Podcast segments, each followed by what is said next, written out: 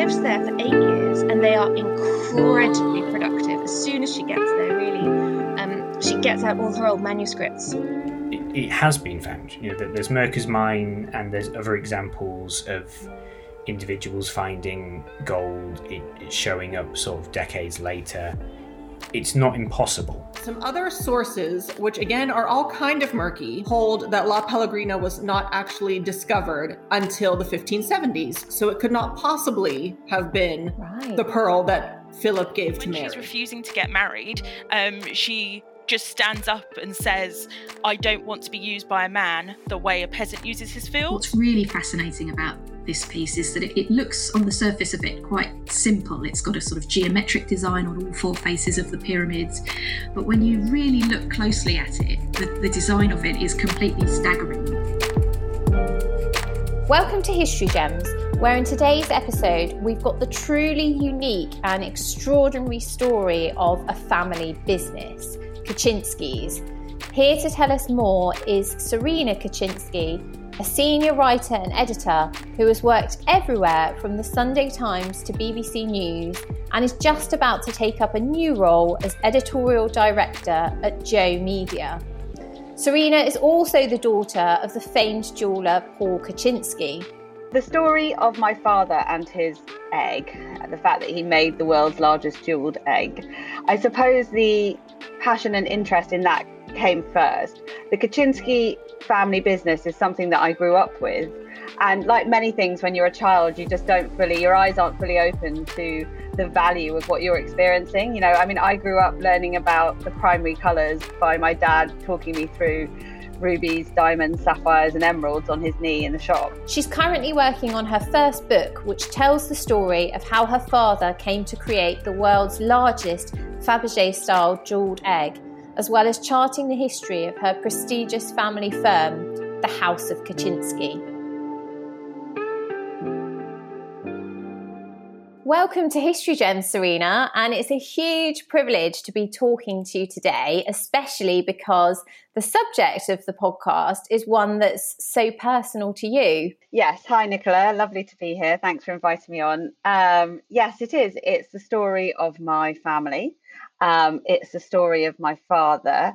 And I guess in many ways, it's the story of um, my search for understanding and connection with my heritage, and also a desire to um, sort of restore my father's legacy, if you like, if that doesn't sound too grand.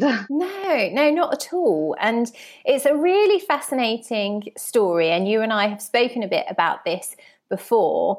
But for the purpose or the, the benefit of our listeners, um, let's start by talking a bit about how or where your interest came from. I mean, obviously you've you've grown up with um, with this the knowledge that your family have got this incredible story but have you always been interested in in finding out more about that or has that been more of a recent thing you know i studied history at university and i'm a journalist so you know investigating ideas and stories is is what i do um, and it's the way my brain works so the story of my father and his egg the fact that he made the world's largest jeweled egg i suppose the passion and interest in that came first. The Kutchinsky family business is something that I grew up with.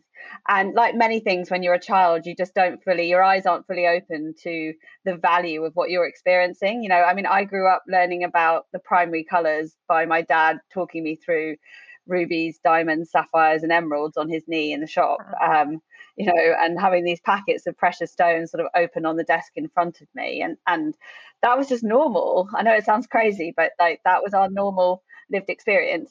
Um, and then, um, you know, when when the, the business was sold in 91 and we stopped having that association, it, there was a lot of sadness there, really. Um, so I think I sort of disconnected from it for a bit, and I and I always wanted to be a writer and a journalist anyway, so I knew that was my path in life. Um, but the story of my dad and his egg, uh, particularly after he tragically died when I was 20, I just started telling it again. I didn't tell it for a long time, disconnected from that too.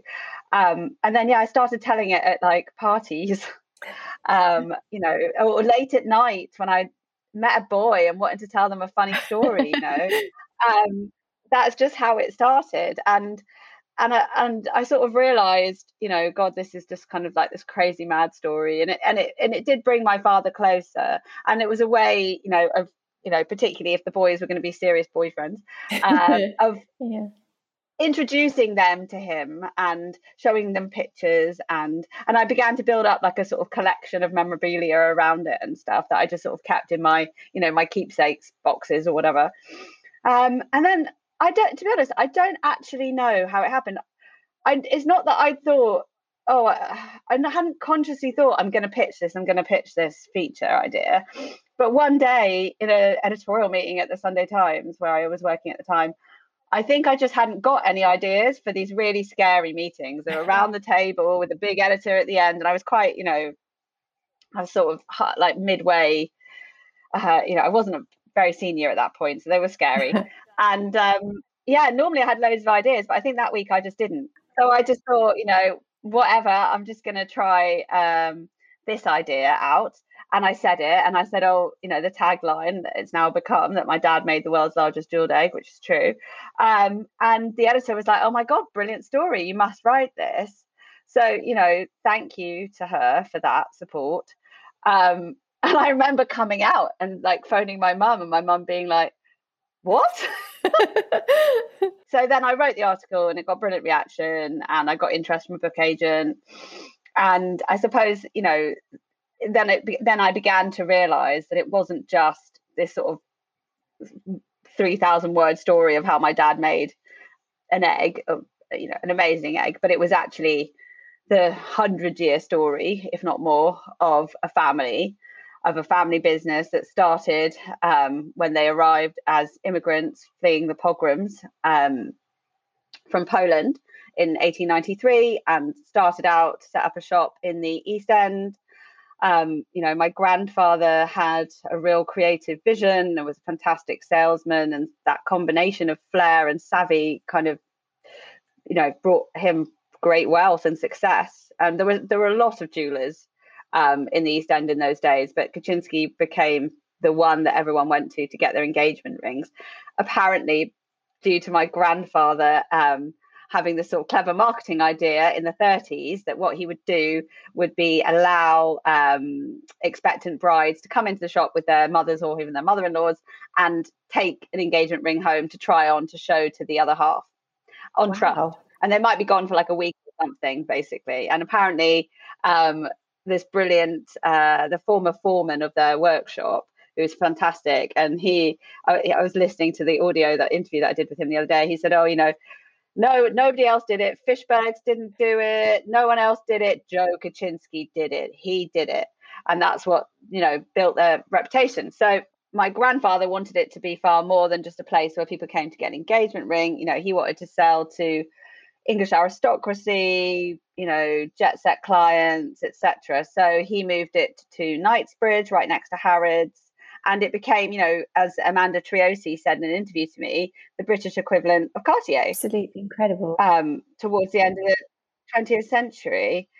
Um, you know, and sort of then the 80s and the um, explosion of oil in the Middle East in wealth that brought a huge boom, and we moved into objet. So we were doing sort of fantastic traditional jewelry, and then my father took over and started doing more objet, which obviously was the beginning of the genesis for the egg.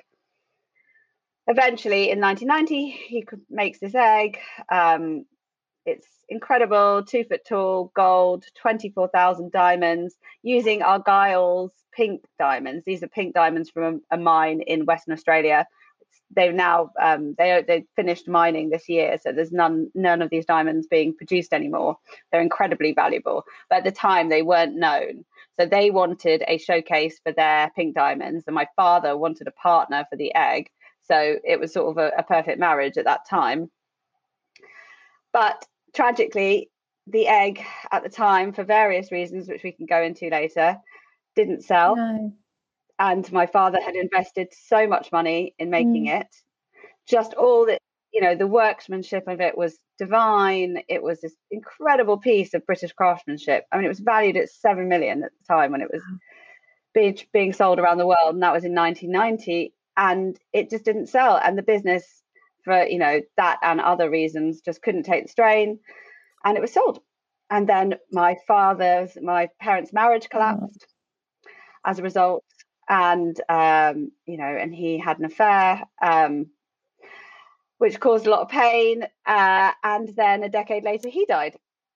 So like I said, um, the egg was always associated when I was growing up um, with a lot of like loss for us.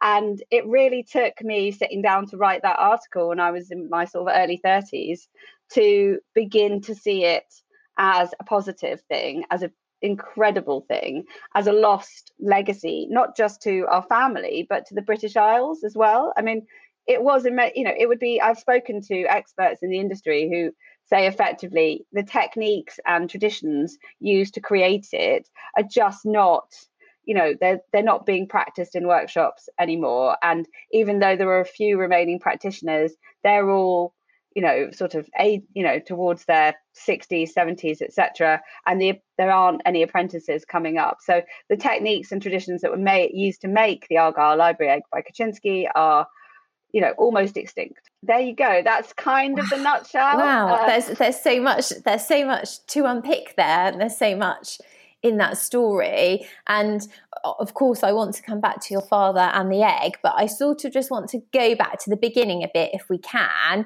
because i think originally when um, when your family came over to the East End from Poland, I don't think they were destined for the East End or for London at all, were they? No, they weren't. Um, they had, like a lot of Jewish families, the story in ours always was that um, they were bound for New York for uh, a new mm. life in America.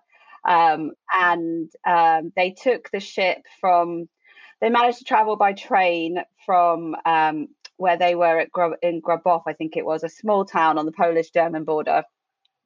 Uh, and they managed to make it to Berlin, basically, which you could do, I think, without having to have full papers because obviously you're fleeing from the pogroms, mm-hmm. fleeing persecution. And then what, what I've sort of deduced is most likely to have occurred is that they bought tickets from Hamburg to um, what they thought was New York, but a lot of Jews in that period didn't have the right documentation to buy like legit tickets basically. So they were forced onto the black market and it was on the black market that they encountered scammers.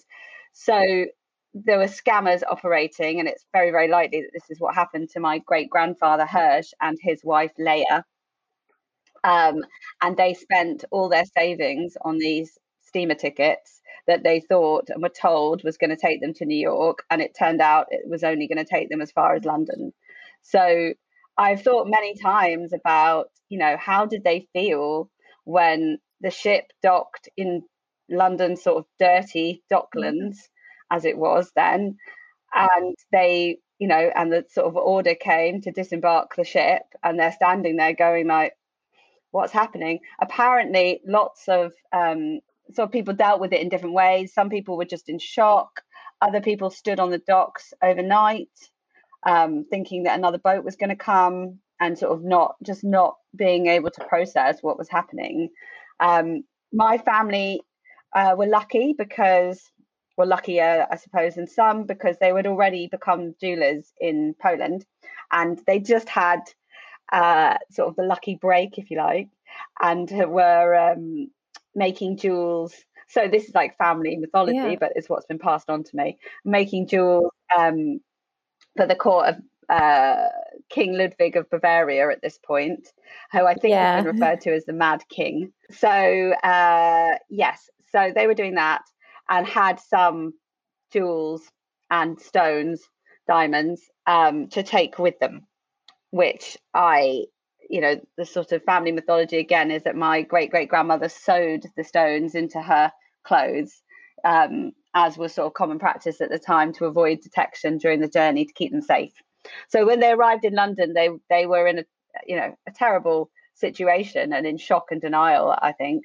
But they um they had some means of kind of feeding and putting a roof over them. And it wasn't just them; it was my great grandfather was twelve at the time, and okay. he was with them as well. Um, and I've thought I've thought a lot about that. I mean, you know, they um, they the ship came into St Katharine's Dock, which is where when I was working at the Sunday Times when I first wrote the oh, article, wow. was where our offices were. And I never knew, you know, and I've thought back on it so many times, like the amount of times that I would take, you know, what was sort of like the scenic route to work just through the docks, through the cobbled streets, past the restaurants, not knowing really the history of the docks at that time and not knowing that that's where they had come, you know, where they'd stood and kind of dealt with that, like, where are we? What's happening? They had nothing, yeah. lost everything, you know, risked their lives yeah. to escape pretty much.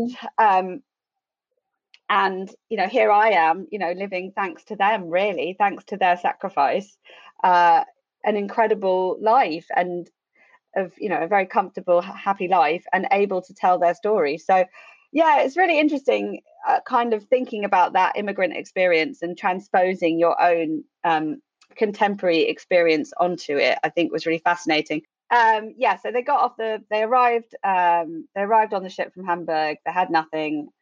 Um, they lived, they got lodgings in in the in the heart of the slum at first in Whitechapel. They did eventually in the 30s when things were going better with the shop, move out to Stoke Newington first, again where I lived as an adult, where actually my first child weird coincidence. So funny.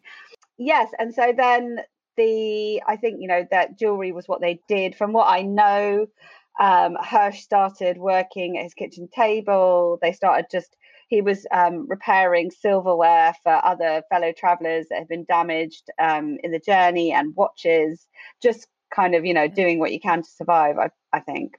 Um, and then the first shop was in uh, 19, so between 1910 and 1914 on Cannon Street. And then in 1914 or 15, they moved to Commercial Road. And that was the shop that really began to get to build a reputation in the East End. Um, and that, and they also started working with um, a workshop Sanet and Stein workshop that became sort of their well, they worked exclusively with Kutchinsky for half a century. And Len Sanet, who ran it, was a really good friend, oh. childhood friend of my grandfather's, basically. Um, yeah, and he, um, they'd known each other growing up in the East End, you know, since as kids. And then Len went off to, well, they all they went off to war in Second World War. Len went off to, um, ended up in El Alamein. That's a whole other story. And um, my grandfather um, wasn't able to serve on the front line due to his sort of his German ancestry right, as well. Okay. I think his mother was German. Um, so he, um, I have to actually check what he did, but he, I think he worked okay. in the in the hospital, the medical corps. That was it. So my grandfather was in the medical corps during World War II, and Len was off in El Alamein at, at Al Alamein. Um, anyway, they came they came back from the war and they met up again. And apparently, Len had started doing um, some repairs at his kitchen table, his mother's kitchen table actually. And his mother was so desperate to get Len out from uh, from under her feet in the kitchen table that she went up to Joe, my grandfather, and was like, "Right, Joe, I'm going to do a deal with you on behalf of my son.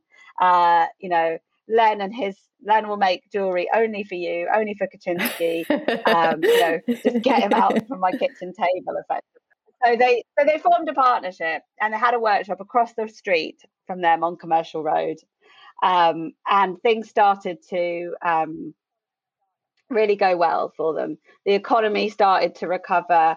My grandfather had Joe had come and um, taken over. That started working in the business when he was fourteen. Left school at fourteen became an apprentice at the bench, learned everything. My his father, Moisha was very religious, and even though he'd grown the business a bit, he wasn't really interested in taking it up the next gear. It took my grandfather kind of having that kind of savvy and ambition. Mm. To really push it, basically, then obviously had to take a bit of a break. But they managed, wow. the shop managed to survive the blitz, um, and the business was kind of paused. Um, for as long as possible. Uh, and I mean, all sorts of dramatic things had happened as well. His brother, Solly, um, my great uncle, he was over in Belgium um, working as a diamond dealer, so effectively oh, getting wow. the, the business and bringing them back.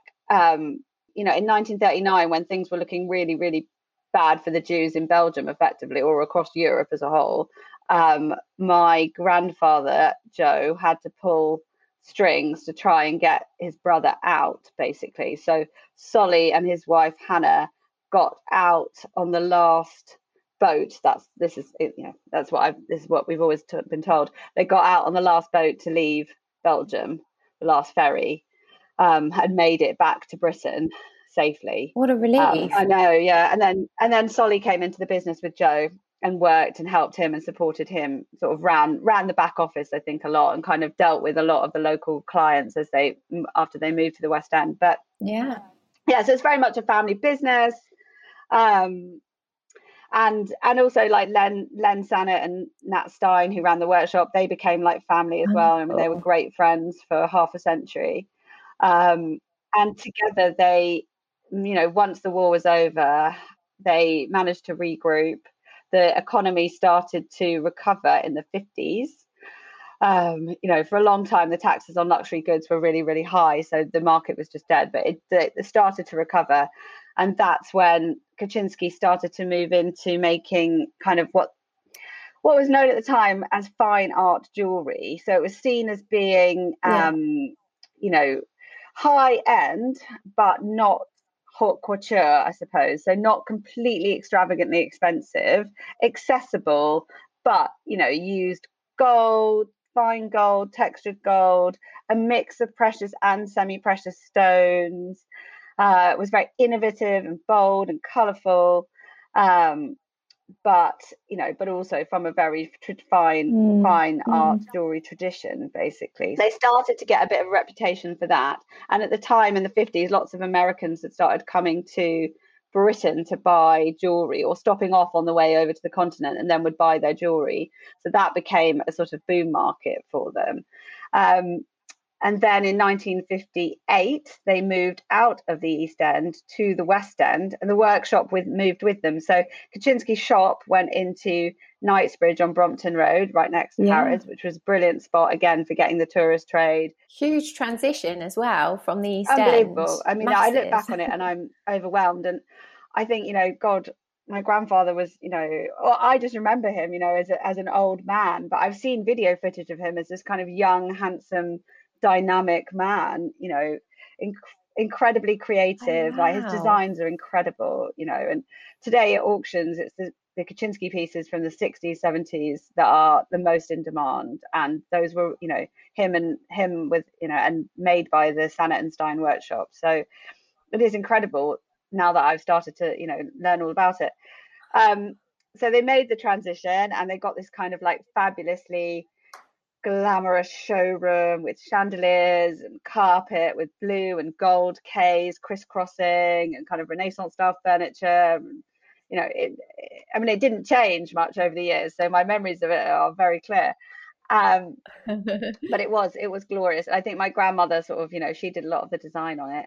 Um, yeah, and and really, and then the jewelry historians that I've spoken to about this say it's it's interesting because as with everything, timing is always a, you know timing is so important.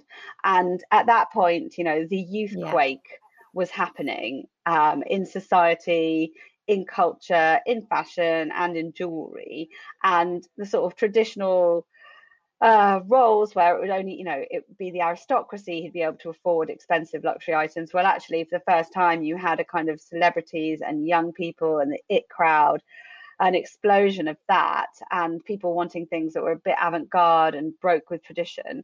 And so Kutchinsky managed to um, sort of really f- slide into that niche. And if you look at some of the pieces, the signature pieces from this time, you've got these sort of fabulous animal um, animal pieces. So a tiger brooch, for example, with kind of onyx and gold, um, parrots uh, with colourful stones, amethyst diamonds, uh, really kind of bold pendants with coral and enamel. There was a lot of use of enamel and coloured gold. Really fascinating, really, wow. really distinctive. Um, And where where could people see some of these pieces now if they wanted to see them, or can they? So can they're they not? mainly on all. You know, you, I mean, if you want to buy them, obviously, I suppose you go to an auction. But also, I've started an Instagram Yeah. to try and, um, you know, sort of pay tribute and uh, bring bring them back into the public eye, if you like, um, featuring lots of pieces. So Mm-hmm. it's House at, House of Kutchinsky, um, you know, and of course, if people want to follow, that would be fantastic. Um, but that's the aim of the Yeah. account, really, is to kind of tell the story of the brand and to show showcase some of the most exquisite pieces. Um, but there's a playfulness to the jewelry that my grandfather um, really worked on, which I think is really distinctive actually and it gives it that kind of accessibility i think it doesn't fit you know they don't feel like crown jewels that can only be touched um you know once a year or are so heavy and unpleasant to wear that you want to take them off my grandmother would always say to me that Yeah. the safest place for jewelry is on you wear it That's wear good it, wear it every day. wear it every day. And I think Kutchinsky jewelry is in that, you know, obviously is special and splendid and glorious, but it can also be, you know, you could wear a brooch to the office or you can wear, I mean, I have, um, I have a family heirloom from the 70s as my engagement ring. And, um, it's an emerald, which is just beautiful, never, you know, amazing stone. The purity of it's stunning, but it's got two diamonds next to it, which are heart shaped. And actually, I, I wore the ring for quite a while Oh. before I noticed that the diamonds were heart shaped. Um, and it's just those sort of those fun, Oh. humorous elements and notes that I think you can see running through it, um, which is, you know, which is very, which is very distinctive, and which I think is now adding it, sort of adding adds the value at auction now. Yeah. Would you say? I mean, I, I, am guessing this is this is probably a bit of a dumb question, but I was going to ask you what your favourite piece was, but I suppose it, it would be your engagement ring. yes um yes and no actually i mean uh, that's an interesting question i think i mean actually my favorite piece is something that my father made um after kutchinsky was sold so i don't know if that counts but okay. it's Yeah. so he then the business was sold but he carried on working in jewelry for the decade until he um sadly passed away. And uh, he started a new firm under his name paul kutchinsky limited. And after the egg i mean my father was you know he was an artist jeweler. He was a creative um he was a pisces. I don't know you know care about astrology but he was a dreamer he was a romantic. And he he always had a big idea. That was what excited him. You know i actually i asked someone the other day you know who was close to him at the time if he was after the egg if he was sad that you know that it hadn't sold or you know how he saw it did he see it as a failure or a success effectively? And i mean because it did eventually sell but that was later. Um and she said that um no he was so proud of it. For him it was about the making. You know he'd made it he did it. He had the world record for the world's largest jeweled egg um that was his creation. And i think that in his psychology that's what was important to him you know so yeah. so anyway so he developed a new obsession which was um to allow diamonds to sparkle as fully as they could because you know obviously in most jewelry diamonds are set um, in metal as we know. And obviously you know there are really innovative settings and lots of different types of settings um, but they're still set. So my father wanted to find a way of allowing on diamonds to well diamonds and all precious stones to be unset in jewelry um, which sounds basically impossible but um, but he did Yeah. he did find a way um, the solid rock line it was called at the time and um, what i have is a pendant with um, a heart of diamonds it's a circular pendant with a heart of diamonds um, on a gold chain and the diamonds are basically suspended in um, an invisible glue holds them in place. And so between the two panes of glass you can see every single um, side and surface of the stones. And the way they sparkle is just truly amazing um, like nothing i've ever seen. And my mum gave it to me on my wedding day Oh, oh, that's such a lovely story, and it sounds like such a beautiful piece. I love that. I love the story behind that. That's wonderful.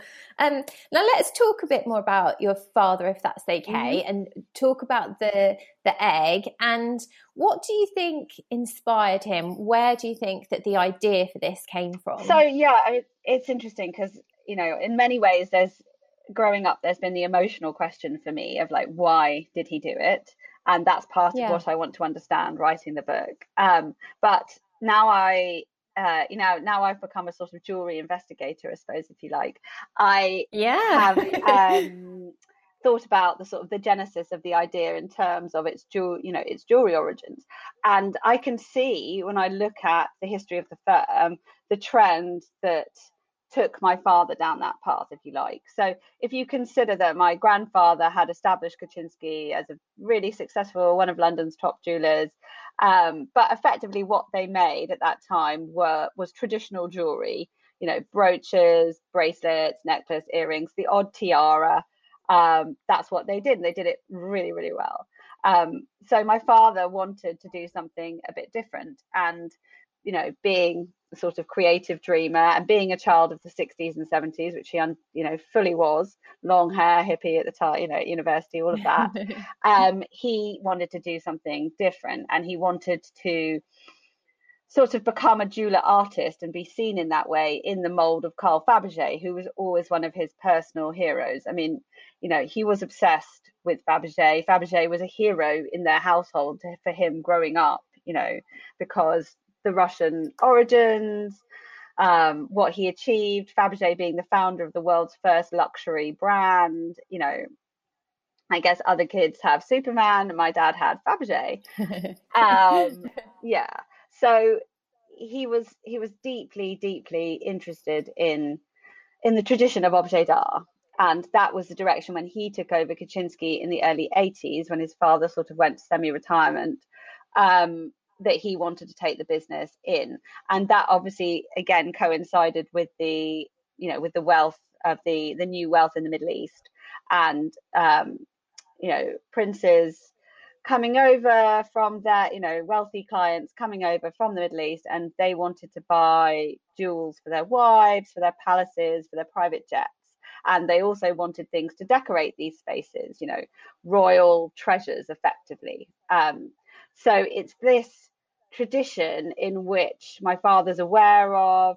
Kutchinsky started making small um, small things in this of this nature. We made gold dice, gold and diamond dice. We made a golden gun with a sort of um, emerald tiger. We made enamel clocks, and they were all made to order items. Apparently, there was even a pair of ruby and diamond handcuffs for one of the kinkier clients. Um, oh gosh, I know, love it. Uh, wow, so yeah, yeah. yeah. Valentine's Day for someone, a gift for someone, I presume. I've heard it all now. yeah. So there were all these sort of fabulous items, and they, you know, they're one-off pieces that would sell for a lot more than, you know, than your traditional necklaces, etc. You know, you could make at least sort of, um, gosh, you know, I wouldn't, I don't know exactly, but I imagine up to six figures on a single item rather than, you know, sort of thousand here, thousand there, 10,000 there, 20,000 on a necklace, etc. So, wow. yeah, so the stakes were higher, but the, the profits were higher. So, he's, there was sort of at the time, you know, there were two people really making this kind of objet d'art in Britain. It was John Asprey of Asprey's and Paul Kutchinsky, my father. Um, and in 1986, uh, it was the first exhibition of Fabergé's treasures that had ever been shown, you know, outside the USSR, as it was then, outside Russia, the former Soviet mm. Union. And my father, according to my mother, was absolutely adamant that they had to go. You know, it was like a pilgrimage. Pilgrimage. It was going to be held in Munich. So, you know, and they had my sisters, my my sisters and I, and my younger sister would have been one at that time. Oh, actually, no, she wasn't born. It was February. Sorry. So um, anyway, so the exhibition was held in Munich, and my parents had to fly over, and my father was absolutely adamant that they were going to go, and that mum had to come with him. So they went, um, and they saw it, you know, and he was incredibly inspired to see, you know, this sort of incredibly intricate, beautiful work of his of his hero effectively and to actually see it up close. And it was in the um, famous beer hall in Munich where Hitler did his putsch in 1936, actually, where my father mm. had the idea for the egg. Um, you know, him, my mother was sort of sitting in this crowded beer hall having to shout at each other over the din and you know he said oh i've got an idea and as i've told you my father was a you know he was an ideas guy yeah. um, so i think at first my mother thought oh gosh you know another of paul's crazy ideas but um, this one wasn't just an idea that he would forget about. It was an idea that became an obsession. Um, you know, he was going to build the world's biggest Fabergé egg. You know, he would be the modern day Carl Fabergé, and you know, and he did it. So that was in '86 um, when he had the idea and for a while it stayed an idea you know they had another baby that's they had three children then business is busy um, we were hosting polo days you know the, the profile of kutchinsky was growing um, both nationally and internationally. Um, yeah i have fond memories of uh, polo days and at one point i think we played against prince charles's team. I think we beat him which was a which was a fun moment. Incredible. Um, i think princess diana was there to present the trophy. Um, so there were pictures of that.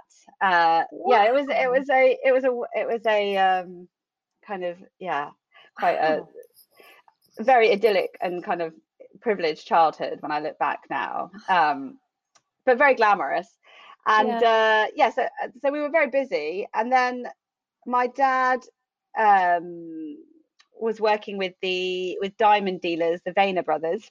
Okay, yeah, and they in from Hatton Garden, and they had a relationship with Argyle. And my dad became, you know, I think Richard and Martin were about the same age as my father, and they all became quite good friends around this time. So and I, you know, and it, came up in conversation. My dad was sort of, you know, was it was always telling everyone about the egg. Want to make this egg? Got to make this egg. Yeah. And um, and I so Richard and Martin said, oh, well, look, you know, we could introduce you to Argyle.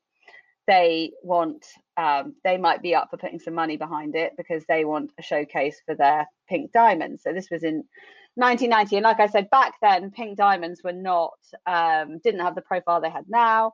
They were not highly thought of. They were seen as sort of a bit um the color the hues were not appreciated in the way that they were. Sort of champagne hue but some of them were sort of like quite dirty you know dirty etc people didn't they weren't highly valued. Mm.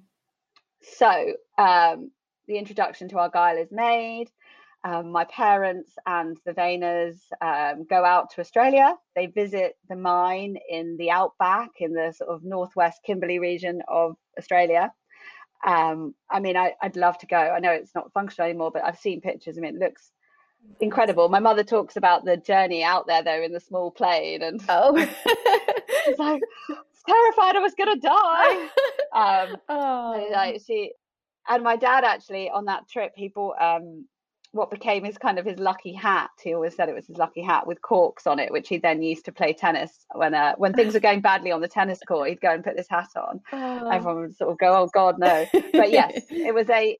They had a great trip, um, and the deal was done. Argyle were in on the egg. They would supply two million dollars worth of pink diamonds for the egg. Um, like I said, the egg had twenty four thousand diamonds in total.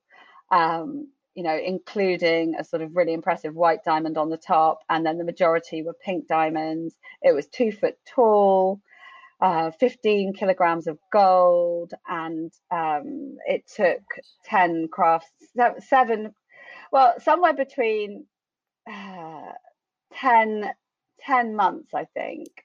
And there were seven craftsmen working on it full time, but I think up to about 40 came into contact with it in various um, at various points, basically working on different bits, you know, with the hallmarking, getting the motors to work.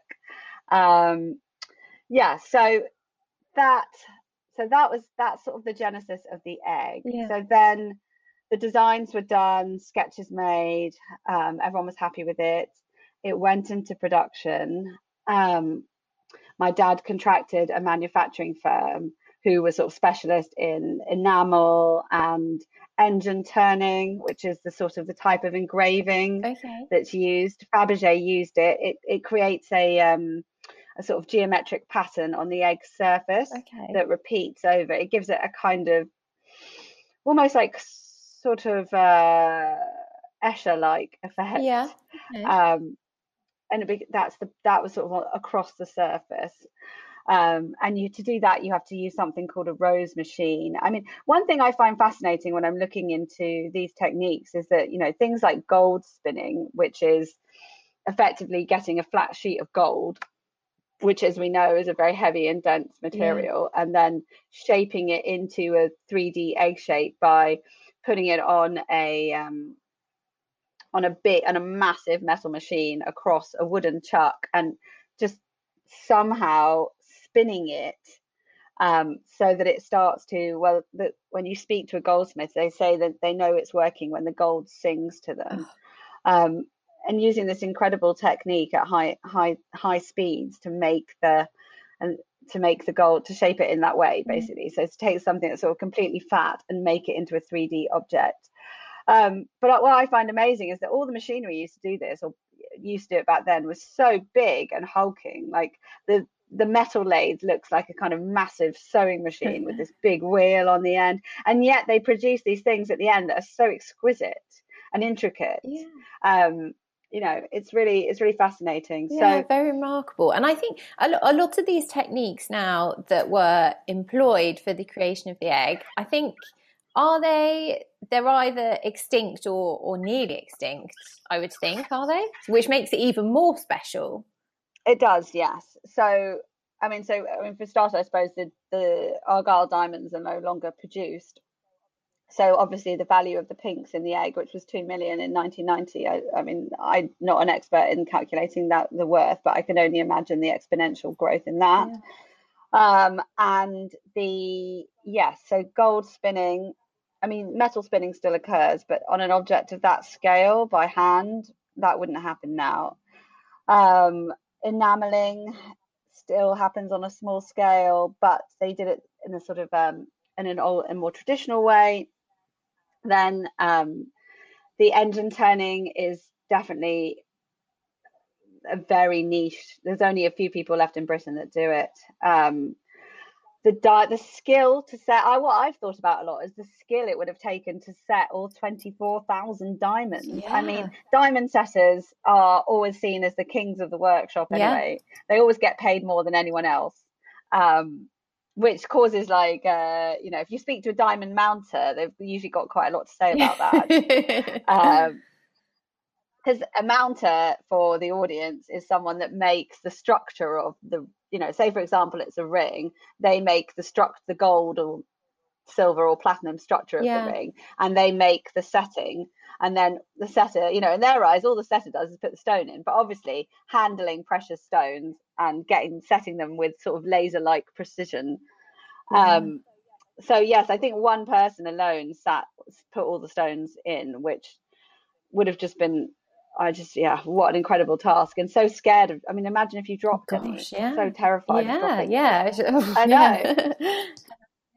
because my my father had gone through the stones himself and selected every single one oh. because he was that was his kind one of his main one of his big skills and talents was his father had passed on to him you know how do you tell a stone how do you select the yeah. perfect stone basically in, ensure that all your stones are of the highest quality the highest purity um, so he my father was very obsessed with that so he hand selected every single stone himself and passed them to the wow. setter um, so yeah so engine turning i'm just thinking of the techniques that we use so it was metal spinning engine turning for the engraving uh, obviously yeah. setting box making possibly for the for the interior. So, but it was uh, two foot tall, made from 18 karat gold, um, had 24,000 diamonds, 15. The gold weighed 15 kilograms,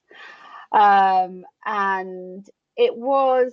Uh, it was called the library egg because the idea was that the doors would open and inside, in the tradition, in the Fabergé tradition of always having a surprise within the egg, that was a sign- part of Fabergé's signature um, yeah. style with his imperial eggs that he made for the Romanovs, which I know you've talked about in one of your earlier podcasts. We have, yeah. Um, we have, yeah.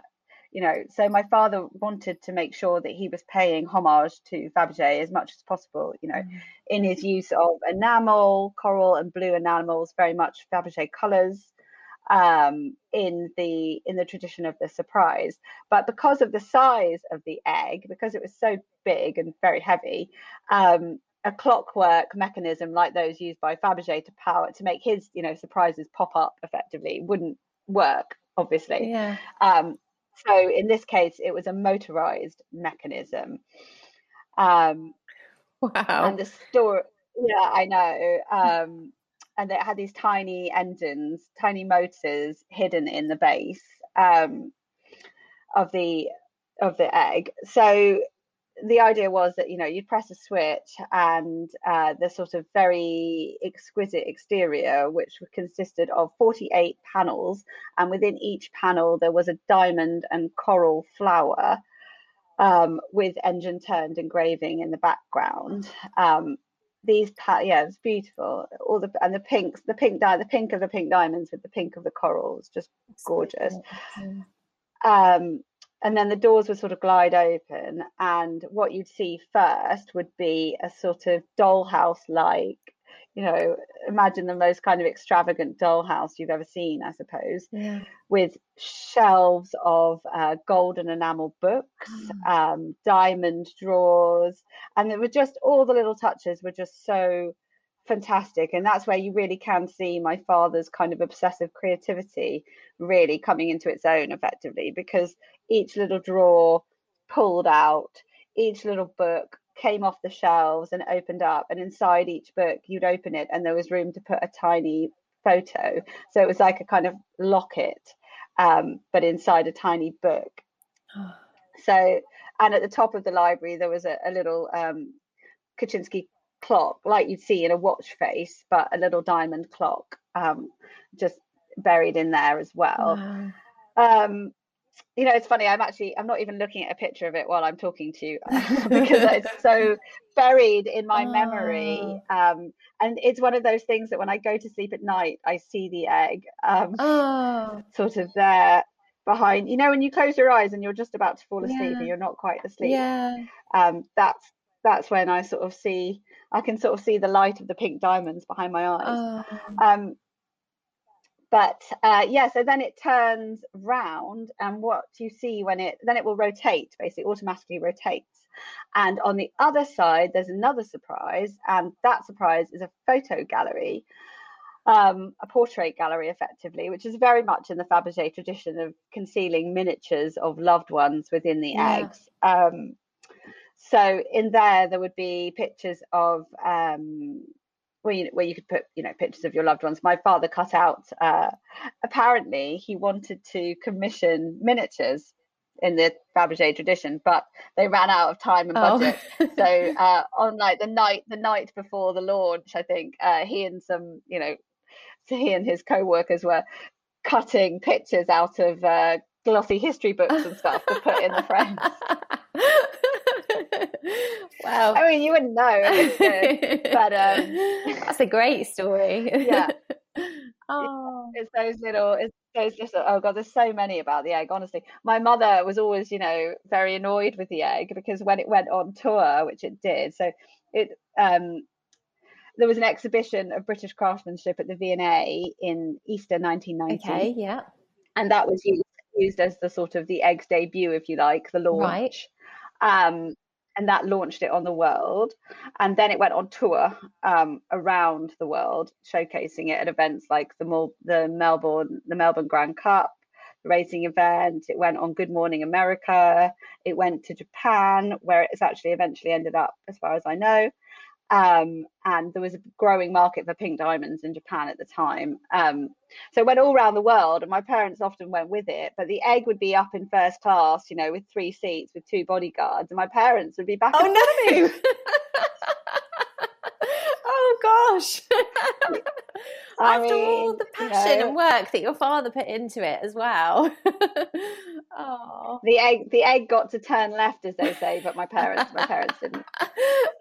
Um, I think it's fine. I mean, you know, like I think they were fine. Oh. Um, so but yeah, I mean, it's difficult. How do you travel around the world with a seven million pound egg? Well, yeah, you know, it, it's tricky. exactly. Yeah, there was an, another incident actually when they took it to Munich, or they flew to Munich because it was a they wanted to show it to a private client um, before the Basel Fair, I think. Um, anyway, they wanted to show it to a private client at his chateau uh, in Bavaria, and uh, on and it was fine on the way out. And then on the way back basically apparently my dad they were running late and my dad tried to get through customs and customs officials were like um, you've got a box that's shaped like a small coffin and it's really heavy and you've got bodyguards with you. What's in your box? Uh, and my father was like you know i am not opening this box in the middle of the airport. Like no way because you know we're you know and they were like well you know effectively you know they were sort of saying if you don't show us what's in your box how are we going to know that it's not you know something illegal or a body or whatever you know worst case? Uh, so some sort of standoff ensued anyway and they missed the plane um, and then they had to get back to london for you know for because the egg had an appointment back in london.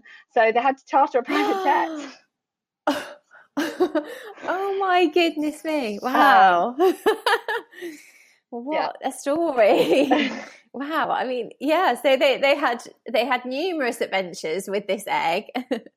um, yeah, a lot of adventures with uh, with the egg. Yes, there were other occasions when it was still um, in like in process, not filmed. It was unfinished. When my dad had started, I think he was paranoid about it getting stolen or you know something happening. Anyway for a while he took to carrying it around with him in a harrods carrier bag. Um you know and which there's friends of his always tell the story of him showing up at this dinner party with this carrier with the egg in the carrier bag you know and then sort of having it at his feet and at one point kind of was worried it had, you know some diamonds had rolled out of the bag and was on the floor under the table. Oh my goodness. Wow. So so uh, there's uh, all these great stories that happen um, but ultimately you know sadly your father never benefited from it financially, unfortunately. No, no, he didn't know. Um, you know, it, eh, the business was sold. Um, you know, there were other there were other reasons, obviously longer standing financial pressures, but the obviously the sort of um, the egg was the, the, straw that broke the business's back, if you like, to use a terrible, uh, to, yeah. The the egg was the final straw mm-hmm. for the, for the business. Um, mm. And I think the problem was the Gulf War broke out, the first Gulf War. And I remember it really vividly because it actually started on my birthday, 3rd of August. Oh. And um, oh. I think we were on a family holiday in Spain at the time, and it was my birthday. And my father was just sort of glued to the TV, looking like very doom laden and drinking vodka and orange. Um, and oh. went back to London quite soon after. Um, but the timing of that was really bad because at this point obviously he was selling the the middle east market was the was very big for objet it's interesting because i think now you know what if the oligarchs had been a market then?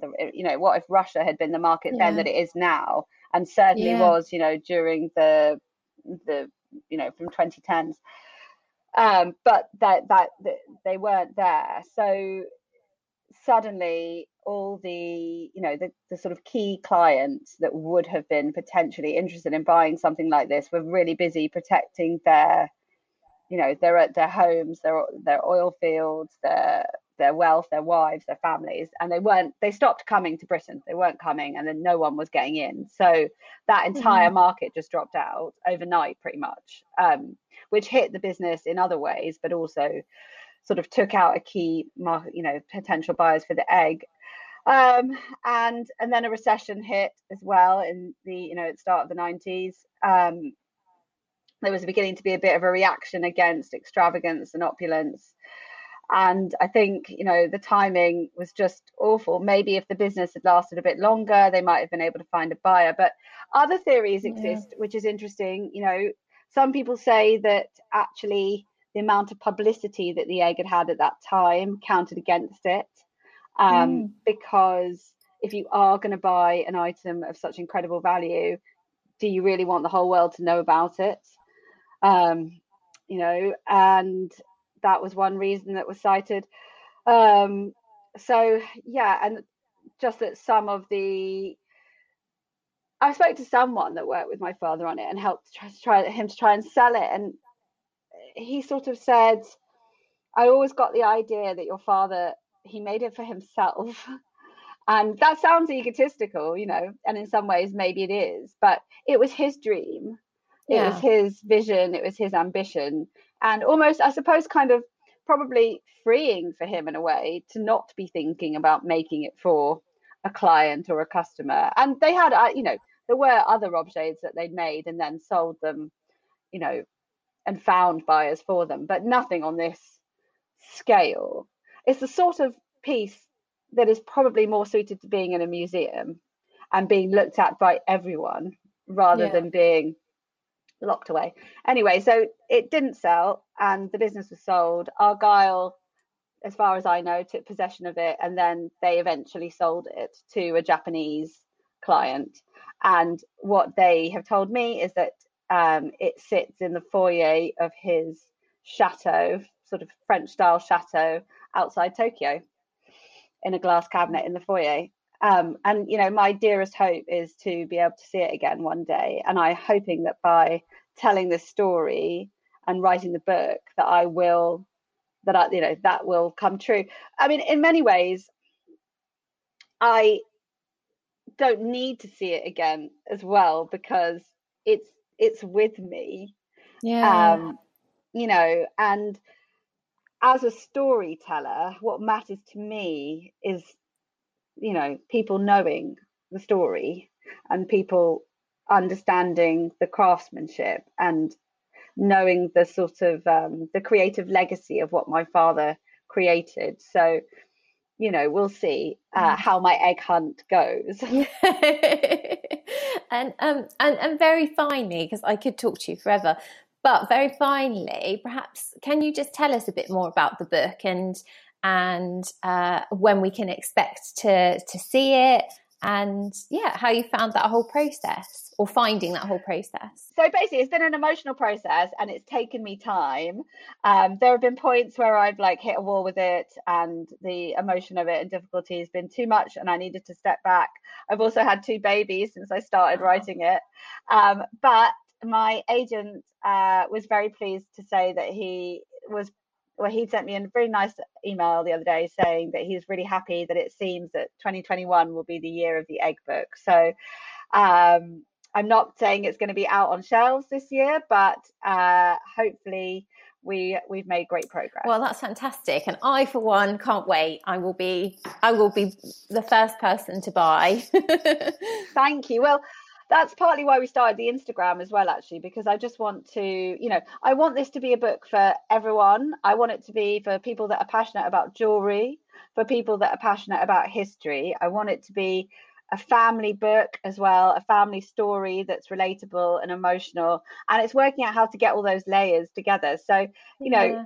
Uh, like this morning I was in the shower and I was thinking, right, jewelry history, jewelry history. This this chapter's got to have those sort of the thread of jewelry history in it and you know how do we start to talk about um, the history of how we adorn ourselves and the tradition of that and where does that come from and stuff so yeah so there's lots of it's a sort of multi the the concept of it is a multi-layered memoir with the story of the egg at the center as the prism that drives it basically. And then the background of british jewelry industry and also you know the british jewish experience as well kind of underlying. That's so so fascinating. I just yeah i think it's going to be a brilliant book. Just finally serena just remind us of the instagram handle for the kutchinsky's account yeah, so the Instagram handle is uh, at House of Kutchinsky. And I do also post some stuff about it on my Twitter as well, which is at S Kutchinsky.